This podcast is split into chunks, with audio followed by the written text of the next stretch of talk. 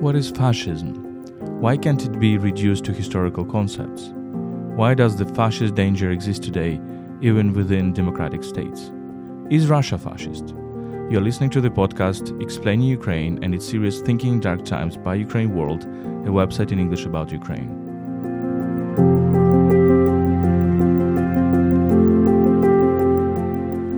My name is Volodymyr Yermolenko. I'm a Ukrainian philosopher and journalist, chief editor of Ukraine World, a website in English about Ukraine. My guest today is Jason Stanley, American philosopher and author of several books, including How Fascism Works and How Propaganda Works.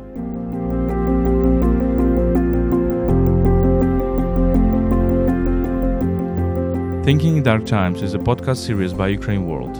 This series seeks to make Ukraine and the current war a focal point of our joint reflection on the world's present, past, and future. We try to see the light through and despite the current darkness. Ukraine World is brought to you by Internews Ukraine, one of the largest Ukrainian media N G Os. You can support us at patreon.com slash Ukraine World.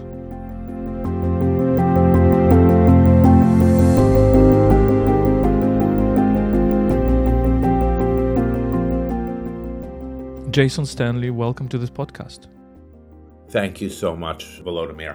It's great to be in conversation with you. So I have been reading uh, two of your recent most famous books, How Fascism Works and How Propaganda Works. And let me, these are the topics which interest me very, very much. And let us, let us talk about them a little bit. So fascism, uh, let me ask, what do you mean by fascism? Because uh, what I feel, you, you don't really mean these very specific historical periods of time, Italy's Mussolini or Germany's Hitler and very specific totalitarian regimes. You have a much broader definition of fascism. Is that true? Absolutely. Uh, it's absolutely true. I think if we don't recognize uh, something like the construct of fascism in all of our societies, uh, we're not doing social theory correctly, and we won't be aware of the dangers uh, that are out there. So, what is fascism for you? Is it um, is it a movement, a social movement? Is it a reaction to something which happens in democratic societies? Is it a a, a kind of a regime, um, kind of an exertion of power? What is it? Well, the excellent question. So, in a lot of the literature on fascism, they divide uh, they divide the discussions between fascism as a, as a social and political movement, characteristically fascist fascist parties running for office in democratic societies such as Germany or the United States, uh, and fascism in power. These are total. These are two different chapters of Hannah Arendt's Origins of Totalitarianism. Um, so. Uh, so I I focus on fascism as a social and political movement, and I also focus on, well, as part of that, really, I focus on fascism as a culture, and I focus on fascist practices. Uh, Toni Morrison, the Nobel American Nobel Prize winner, has an incredible uh, twenty fifteen s- speech at Howard University, the traditional black college, called Racism and Fascism. And she says, the United States uh, has often preferred fascist solutions to national questions, uh, such as mass incarcerating minorities.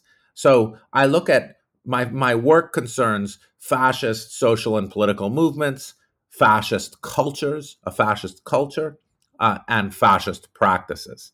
Uh, and as far as uh, as far as fascist Uh, a fascist culture and a fascist social and political movement, it's a kind of uh, virulent ultranationalism based on race, religion, or a combination uh, of those, uh, as in Romania, for example, uh, Romanian fascism, and uh, and it and it's based on a kind of uh, idea of of uh, struggle between groups. Uh, it's violently anti-L G B T. Uh, Strict, promotes strict gender roles, uh, and that's how fascist fascist leaders uh, uh, uh, draw the support of social conservatives against democracy. Uh, it, it inveighs against Marxists, liberals, and leftists, uh, all of all of which it calls all of whom it calls Marxists, Uh, and typically, though not invariably, it's based on a cult of the leader. But there is another point which interested me um, all the time, and, and which you also touch upon in, in your writings, in your speeches, is that uh, fascism has this idea of a nostalgic past, of this El Dorado in the past. And this is what, what happens with Donald Trump, with let's make America great again, right? This is what happens in Hitler, we, who actually uh, argues that Germany needs to come back to the medieval German Empire. This is what happens with Mussolini, with his mythology of the Roman Empire. This is what happens with Putin, with his mythology of uh, Stalin and Peter the First and Russian Empire of the nineteenth century, whatever. Do you agree that this this element of nostalgic past uh, plays a big role? Oh, yes. It's absolutely central. That's why it's the first chapter of my book, How Fascism Works. It's the very first characteristic of fascism, that it's uh, it's back reactionary modernism in Jeffrey Herf's terms. Uh, it looks back on a nostalgic past that never was. A great example here is India, uh, Hindu nationalism in India. The nice thing about the case of India is that R S S, which is the uh, basis of B J P, the current ruling party, Hindu nationalist ruling party, explicitly took it, modeled itself after European fascism, in particular German fascism, where Muslims play, play the role of Jews. And it's central to B J P, the ruling party of India, and, and Hindu nationalism generally, that India was once purely Hindu, and that the colonial forces came and added is- Islam, and uh, and India needs to return to its pure Hindu past. Uh, this is utterly central to all forms of fascism. As you point out, Putin harkens back to uh, both to a kind of contorted version of the Soviet Union, only its imperial past, and uh, and uh, an earlier incarnations uh, of Russian Empire. Uh, so this is utterly central to fascism. It's it's uh, fascism is backward looking towards a past that never was. In the United States, it's backward looking towards a time of white supremacy and a time when supposedly men were men and women were women. Hence, the, the features of fascism I discussed are uh, are.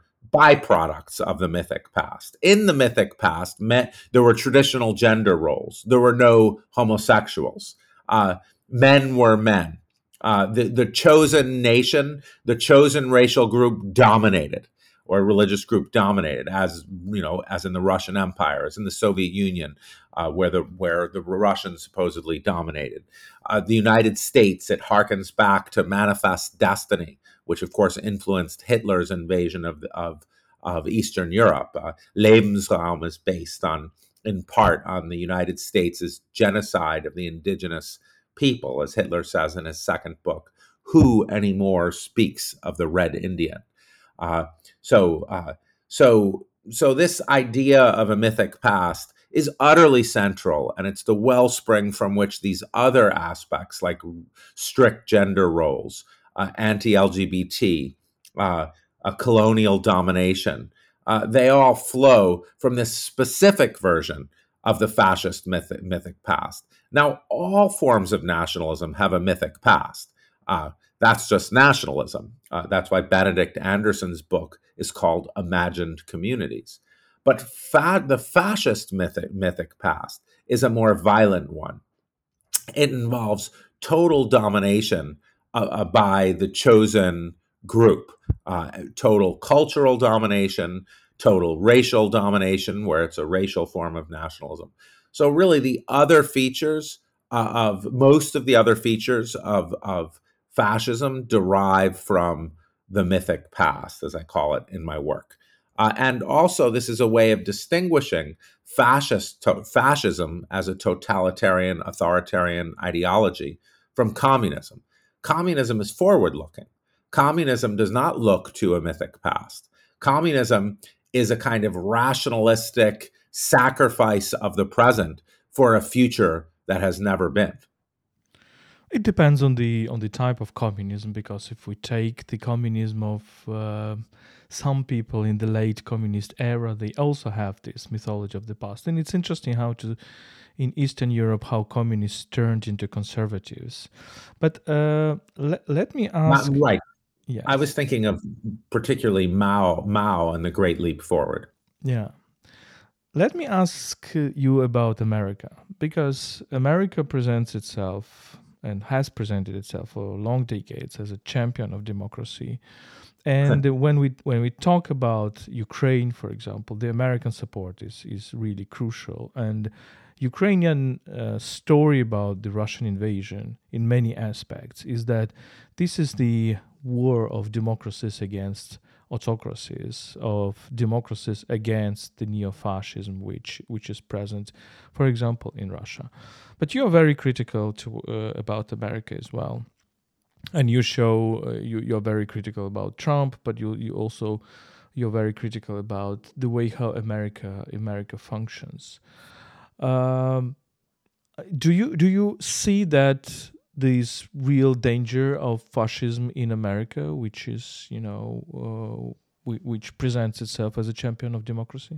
Uh, first of all, let me say I completely buy it by the view that the what's happening in in Russia and Ukraine is a battle of of fascism against democracy, the purest battle that we've seen since World War Two.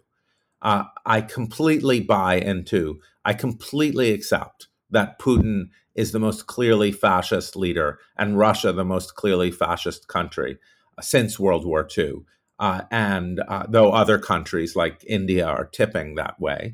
Uh, and uh, so I clearly accept, and, and, but I think that Russia is the most clearly fascist nation since World War Two. Uh, and I completely accept that, that the dominant form Uh, of U- of Ukrainian nationalism today is a civic nationalism, uh, or I hope it is, uh, uh, that defends democracy, equal rights for L G B T, uh, and a host of other fundamental democratic freedoms. Uh, but I am a leftist. uh, I'm a leftist, and I'm going to Ukraine in August Uh, to teach a summer school because I believe if leftists can't stand up, up against fascism, Uh, as in the Spanish Civil War, uh, then, you know, what kind of, le- you know, then it's not really leftism. Uh, so I completely accept the uh, the the framing. I think it's a correct framing that it's fascism versus democracy. Um, uh, that said, I do not regard the United States as a pa- paradigm of democracy. We're a very young democracy. We're one of the world's youngest democracies. We've only been a democracy since the mid-sixties, when Black people were given, in the South, were given the right to vote by this, uh, as a result of the civil rights movement and the fact that the United States was being embarrassed on the national stage uh, by its, ra- its, its racism. Uh, look at our World War Two movies. There's not a black face in any of our World War Two movies. It's all about white people fighting Nazis. Now, there are plenty of black soldiers in World War Two. They just don't feature in our national iconogra- in our, in our national symbols like our World War Two movies. Uh, we fought World War Two with a segregated uh, army. Uh, the United States is the world's largest uh Incar- has the world's largest prison system. We incarcerate more people than any other country on earth. Now, China's repression of its Uyghur population might change that. What's happening in Russia might change that. Uh, I haven't done the numbers, and the numbers are difficult to do. But the United States, uh, at the height of mass incarceration, uh, which was very recently, Uh, maybe in twenty ten, twenty eleven, twenty twelve, was incarcerating seven, almost one percent of its population. That is not a democracy. Furthermore, uh, almost ten percent, in twenty fourteen, almost ten percent of the world's prison population came, were Black Americans, our formerly enslaved population. Uh, you know, if Germany had still had Jewish people, and was and and Jewish people filled their prisons, nobody would be fooled about what was going on. Uh, Black Americans uh, were the most imprisoned people in the world in twenty fourteen. Uh, I, I'm guessing that the Uyghur Muslims in China have since surpassed that. But there's only thirty-eight million Black Americans. If you look at state by state in the United States, uh, you know, Mississippi has like thirty-five percent or thirty-eight percent of its population is Black American. Black Americans have no political power in Mississippi. Uh, so many of our states are open, one-party, racist Uh, autocracies, you know. So, uh, so, and the United States has somehow been fine with that. We've said, okay, you know, it's the South. Uh, labor unions have been smashed in the South to the degree that you don't need to call in police to break. You don't need strike breakers to break up strikes. The police will do it for you. Uh, you know, the racial regime in the South is is incredibly intense, uh, and in the North as well. In the city in which I live, New Haven, I am sitting Uh, in a in a house in a neighborhood that is almost all white. My children are Black, uh, and they count the number of black black families in our neighborhood at five, six, seven. Uh, but New Haven is is uh, one third or forty percent Black. Uh, all Black people are consigned to this. Almost all, like ninety-five percent of the Black population, is consigned to a tiny, incredibly poor district in this small city. Uh, if you walked around in my neighborhood, you were you would never guess you were in a city that is minority white. So, uh, so, and this is of course the wealthiest neighborhood. So, the United States. If you go to Latin America, you see the effects of U S colonialism. Look at we what we've done to uh, to Chile. Uh, toppled a democratic government and replaced it with Pinochet, uh, a fascist uh, who whose economics was directed by the University of Chicago Economics Department. Um, uh, Brazil, uh, we've supported we supported their military dictatorship.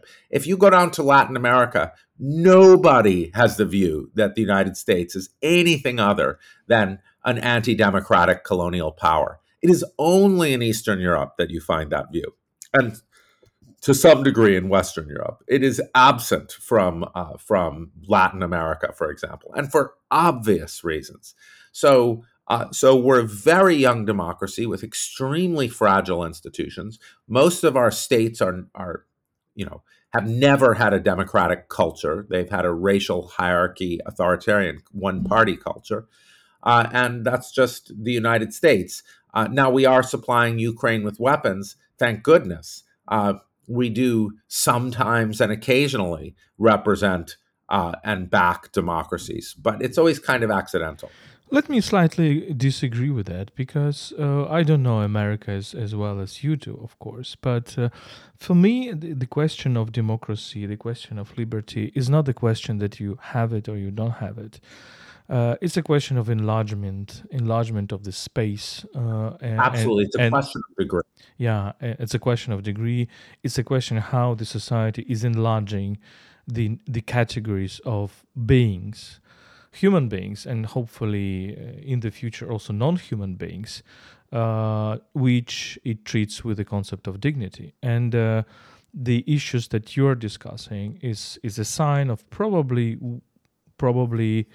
Uh, democracy with with a disease, because there is a discussion about that, and and uh, there is a certain process. Whereas in fascist countries, you don't have this discussion, you don't have this debate, you don't have a, a question how to integrate the the marginalized categories of people. Um, they are just marginalized, they are destroyed, they are annihilated, and that's what that's what's happening. Uh, Mm, but let me let me ask you a question about about democracies and fascism. Could I could I just intervene on that? As I said, we mass incarcerate a huge number of our Black population. Our Black population are democratic heroes. Our advances in democracy are due largely to our Black population. Like the civil rights movement happened in Mississippi and Alabama, which is a terrifying place to to push for equal civil equal. Black rights. But when you place people in prison for long pe- periods of time, for example, one out of every nine Black men by the age of thirty-five has experienced solitary confinement, you are muting Black voices. You are, it, when you're repeat, when the media is repeatedly presenting rebellions, black rebellions in response to vicious police violence, which is, of course, what's, you know, and vicious and, and tremendous economic inequality, uh, when uh, then that is muting black voices. It is hard to speak from prison. Sure. Uh, uh, I absolutely agree with that. Let me ask, if if we look at the at the globe, uh, and of course in, in like in the nineties there was this kind of a utopian vision, uh, I think in Western Europe, in, in America, about the the victory of the liberal democracy over the autocracies around the world, about this end of history story. But then um, from the early twenty-first century, I think this this. Uh, belief has been weakened, and democracy started to feel weak. And this is what I feel, that this is what I hear from from my friends in the West. So there is a mistrust in democracies, there is a disbelief in democracies, there is a a, a discourse that democracies are hypocritical, that they are weak, that they are losing in this struggle against authoritarianism. And the examples that you uh, mentioned, that, for example, today's India or today's Russia, they show that this advance of the new authoritarian or new fascist regime in the world. So when you look into the next decades, what do you see? Do you see that that this advance will continue, or you see a capacity of the democratic world Uh, to push back? And I think the, the the Ukrainian struggle is a sign that the, the democratic forces, democratic societies can push back. Yeah, I mean, you, you just threw me a softball, right? You're in Ukraine. Ukraine is showing um, what uh, it, what Pericles said in his uh, funeral oration speech, famous funeral oration speech. He said, democracies are stronger because they choose to fight. So, Uh, you know, we, we're seeing that in Ukraine versus Russia. We're seeing that ancient wisdom come to light. Uh, now, that said, uh, the conditions for democracy are not there in countries like the United States or India. The condition, no democratic political theorist dating back to Aristotle would say that the United States could even plausibly be a democracy. We have mass inequality. We have jaw-dropping inequality. We have poverty that rivals the poverty of any country on earth. And we have wealth that exceeds the, the, uh, the wealth of any country on earth. Uh, that kind of inequality uh, cannot uh, undergird a democracy. Uh, Aristotle Uh, argues that democracy would never allow such inequalities and is thereby to be preferred over the uh, epistocracy, the aristocrat aristocracy of the elites that his teacher Plato preferred. But uh, but n- nobody would look at the United States. No democratic political theorist ever, uh, Aristotle, Rous- Rousseau to the present day, would say that the United States could plausibly be a democracy. And that's why we so see so many anti-democratic. We see the popularity of so, of so many uh, uh, fascist and uh, leaders and fascist ideas. Of course, as Du Bois argues in, in Black Reconstruction, uh, the wealthy use race to divide the poor. Um, so, you know, you, you distract from the real problems. You see this in Russia, too. Uh, the use of nationalism uh, to distract from the real economic problems uh, that face that country. Uh, whenever you have uh, these real economic problems, problem, uh, then you can divide the country with nationalism, be it Russian nationalism or, as in the United States, white nationalism. Um, so uh, so uh, what you see in India is the result of a virulent, uh, virulent religious nationalism. Uh, what you see in Israel, the sort of rising fascist social and political movement that is taking over the country in Israel, is kind of Jewish nationalism. Um, so, so what we see again and again is the underestimation of the power of nationalism, uh, of the, especially the kind of violent nationalism uh, that Russia has. And we have to worry about that in Ukraine, too. We have to worry, once Ukraine wins this war, which it will, uh, we have to worry uh, that nationalist elements will supersede the democratic ones.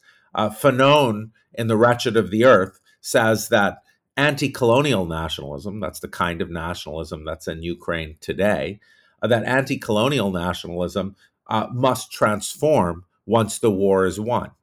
Uh, and uh, and my hope is that uh, that, that will happen. My hope and my expectation is that that will happen in Ukraine. Uh, but yeah, I see Ukraine as fulfilling the promise that Pericles uh, uh, Pericles uh, gave long ago, um, that democracies are stronger uh, in battle uh, because the soldiers are fighting for a cause. They're fighting for their freedom. And Russians are don't know what they're fighting for, so they're weaker in battle. Uh, and I think what you see in other putatively democratic countries is you see they're not really democratic. Um, they they don't have a democratic, a vibrant democratic culture like you see in Ukraine today, a vibrant sense that democracy requires struggle, that democracy requires defense. I think among the world's leader leaders in democracy are Black Americans, and have always they've always been soldiers for democracy. And you don't find among Black Americans the sense that you can be lazy in a democracy.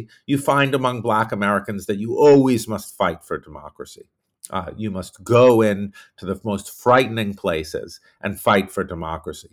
When the police brutalize you, you must go and fight and, and stand up against the police. Uh, so any group of people uh, that is victimized by nationalism and wishes to save democracy, not any group of people, because sometimes it's nationalism versus nationalism, but you see democracy's strengths in Ukraine. You see democracy's strengths among Black Americans fighting for a multiracial democracy. So to say that democracy is weak is to overlook Ukraine, is to overlook the struggle of Black Americans, uh, the, the, the struggle of many Palestinians, uh, the struggle of many oppressed people fighting for multiracial democracy. To look at only the dominant group Uh, in a country is to overlook the strength of democracy, which is often held by the, the national minorities.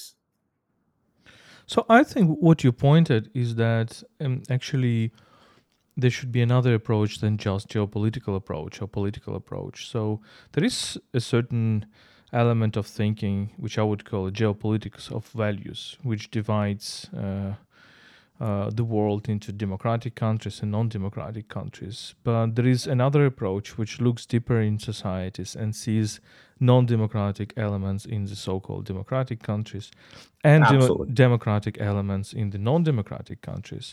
And Absolutely. here, I, I think I think here is, is the most interesting thing, is that, for example, for me, if if you look at Europe, uh, the most interesting things that that are taking place in the twenty-first century is what's happening in countries uh, around the European Union.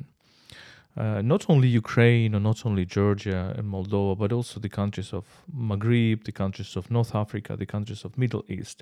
Because in the twenty-first century, you already see, you have we have already seen the the wave of uh, of revolutions in these countries, and even despite the fact that in many of them they were defeated. Mm, I think that uh, these movements are actually can say their next words in the next decades. And this is probably very, very interesting in countries like Iran, in countries like Syria, in countries like Belarus and, and, and others. What do you think about this? I think it's absolutely correct. I mean, I think particularly your point about anti-democratic uh, Uh, practices, anti-democratic uh, movements in democratic countries. Of course, virtually all fascist movements, and particularly the classic ones in Italy and Germany, were fascist movements in democratic countries. So uh, Putin won elections and is very popular today. So, uh, but I mean, it's an anti-democratic country, obviously. Uh, but he won elections in a democracy, in a partial democracy. So anti-democratic, this is how I view things. I view every country as having fascist elements or aspects. So all democracies have fascist movements, fascist elements and aspects. And all non-democratic countries have uh, have uh, democratic uh, movements. I mean, the United States is not really a democratic country, or partial democracy at best, but Black Americans have been a democratic movement uh, in, in the United States. Uh, that has, you know, the civil rights movement is an emblem for the world uh, of struggles for demo- of struggle for democracy. Um, so, uh, so I think, I, you know, I agree with you, the Tunisian revolution, uh, what we see in Iran, the struggles for democracy in Iran, I mean, it's so moving against one of the most repressive regimes in the world.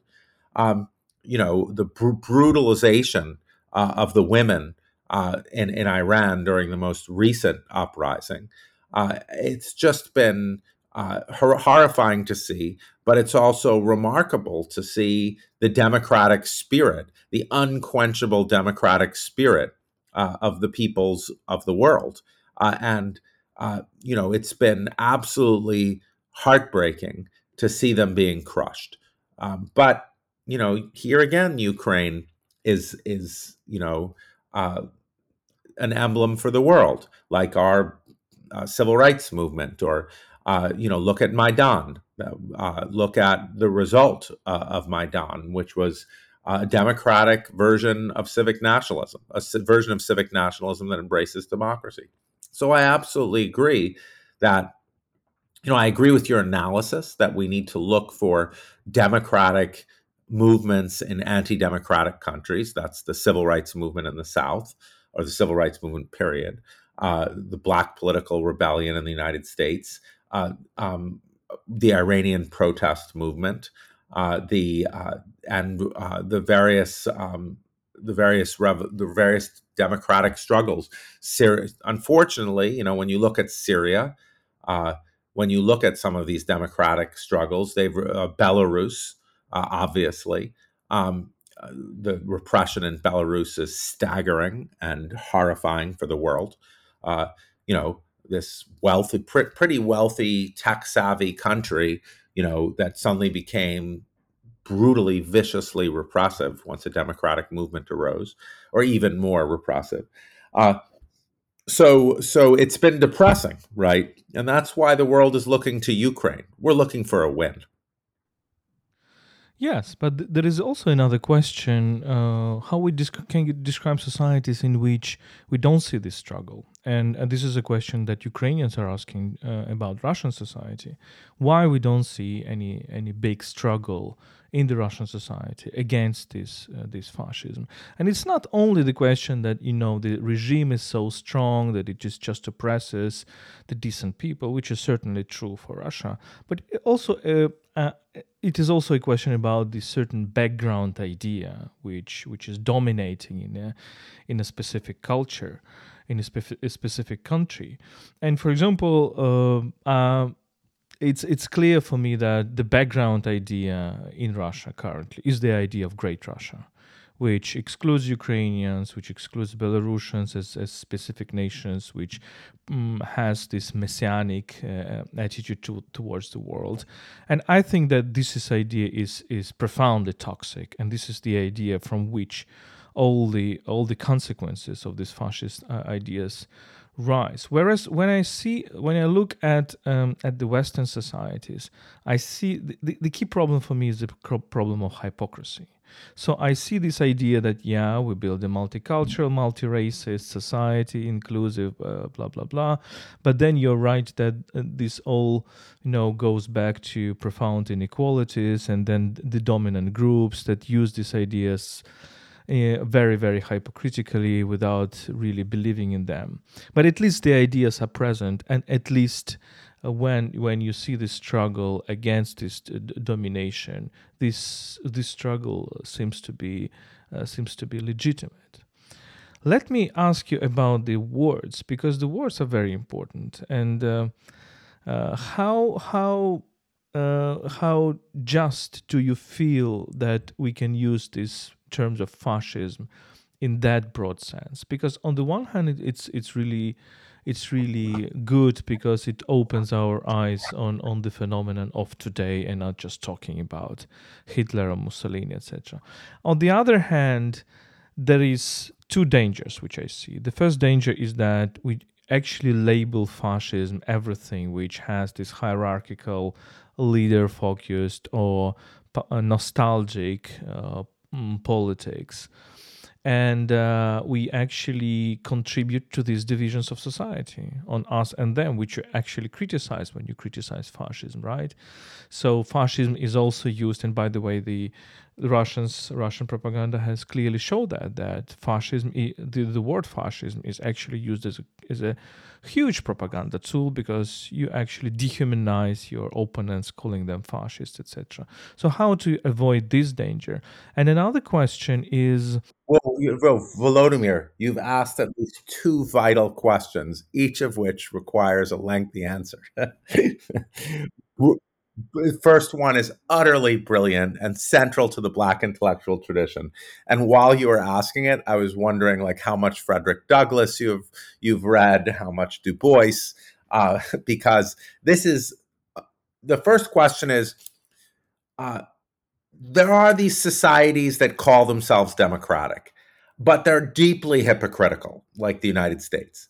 Um, isn't it still important that in the, in those societies uh, that they identify with a democratic vocabulary? Because that gives uh, minorities and protest movements some purchase, as long as the democratic values are tied to national identity.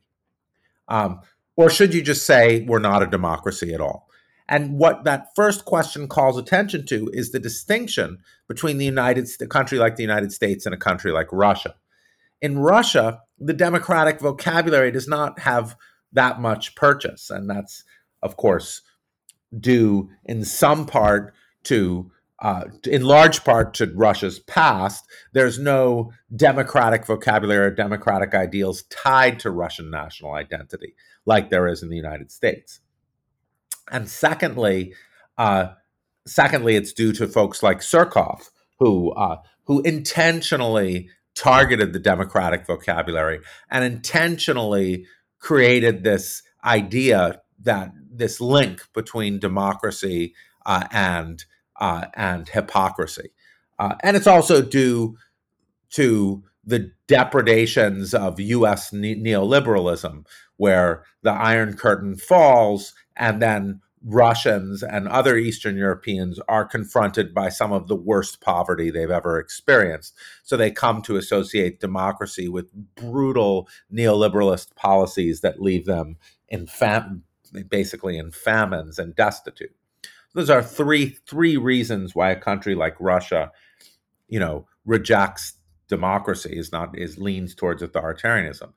But uh, But this is your point is so central, and it's one of the most important points in Black intellectual history, because there's been a struggle in Black intellectual history, a long struggle, whether or not to adopt, say, the U S Constitution as a freedom document and to to use it to you know uh, and the do- use it to shame white America, to say, look, these are the ideals you believe in, these are the founders' ideals, we represent these ideals, and to On, on the other hand, many Black intellectuals and, and writers and activists have sought to reject the U S Constitution, have sought to reject, has, have said, look, this is a justification of slavery, uh, which in, la- in large part it was. Uh, so, uh, so th- and, and I think, and I agree with you that uh, the connection Americans have between American national identity and ideals like liberty does give uh, does give uh, national minorities uh, and democratic projects greater purchase. So you're right there, and it's one of the foundational discussions of Black intellectual thought. Um, Douglass defended, Frederick Douglass defended the U S Constitution.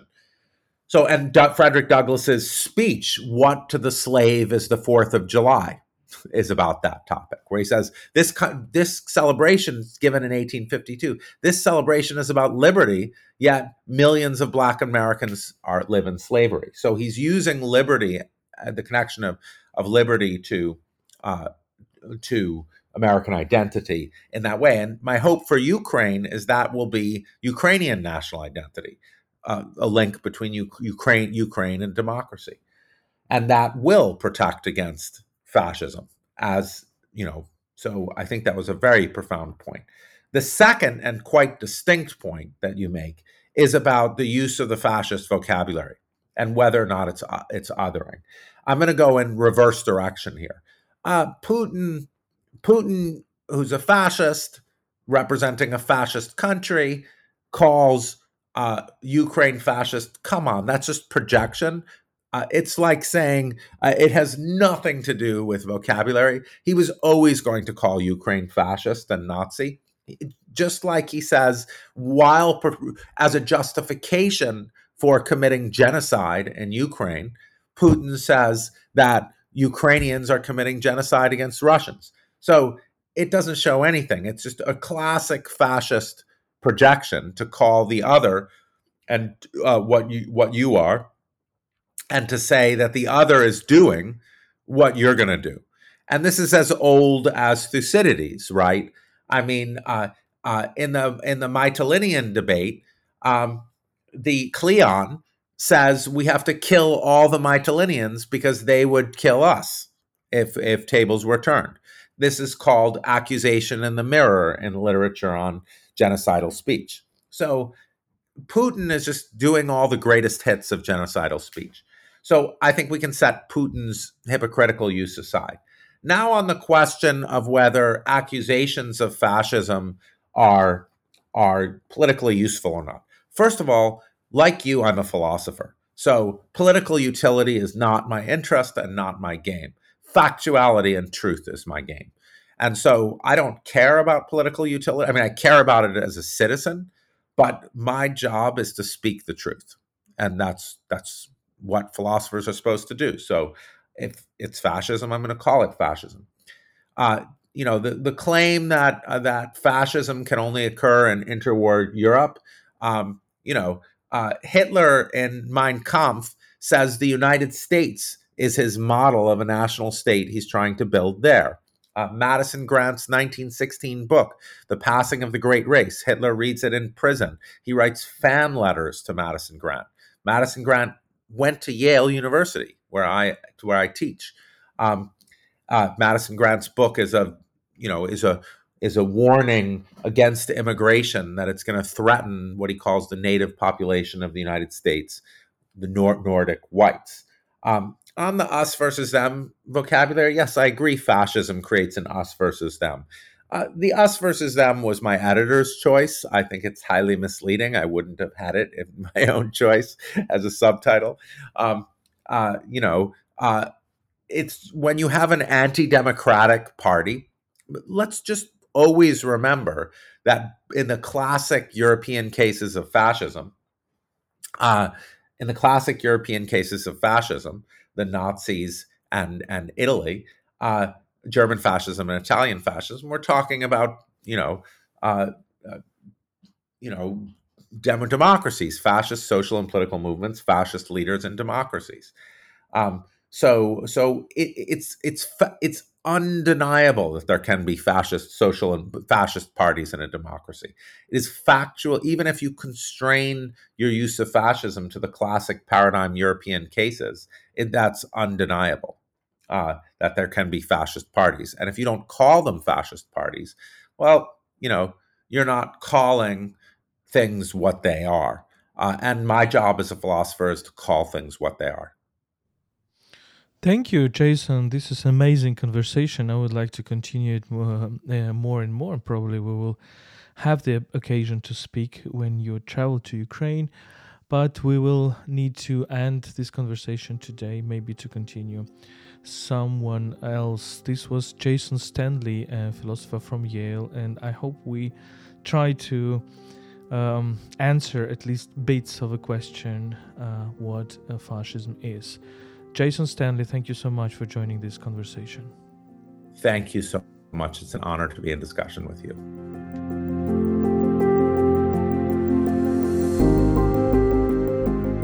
This was a podcast series, Thinking in Dark Times, by Ukraine World, a website in English about Ukraine. This series seeks to make Ukraine and the current Russian war against Ukraine a focal point of our joint reflection on the world's present, past, and future. we try to see the light through and despite the current darkness. My guest today was Jason Stanley, American philosopher and author of several books, including How Fascism Works and How Propaganda Works. My name is Volodymyr Yermolenko. I'm a Ukrainian philosopher and journalist and chief editor of Ukraine World. You can support us at patreon dot com slash Ukraine World.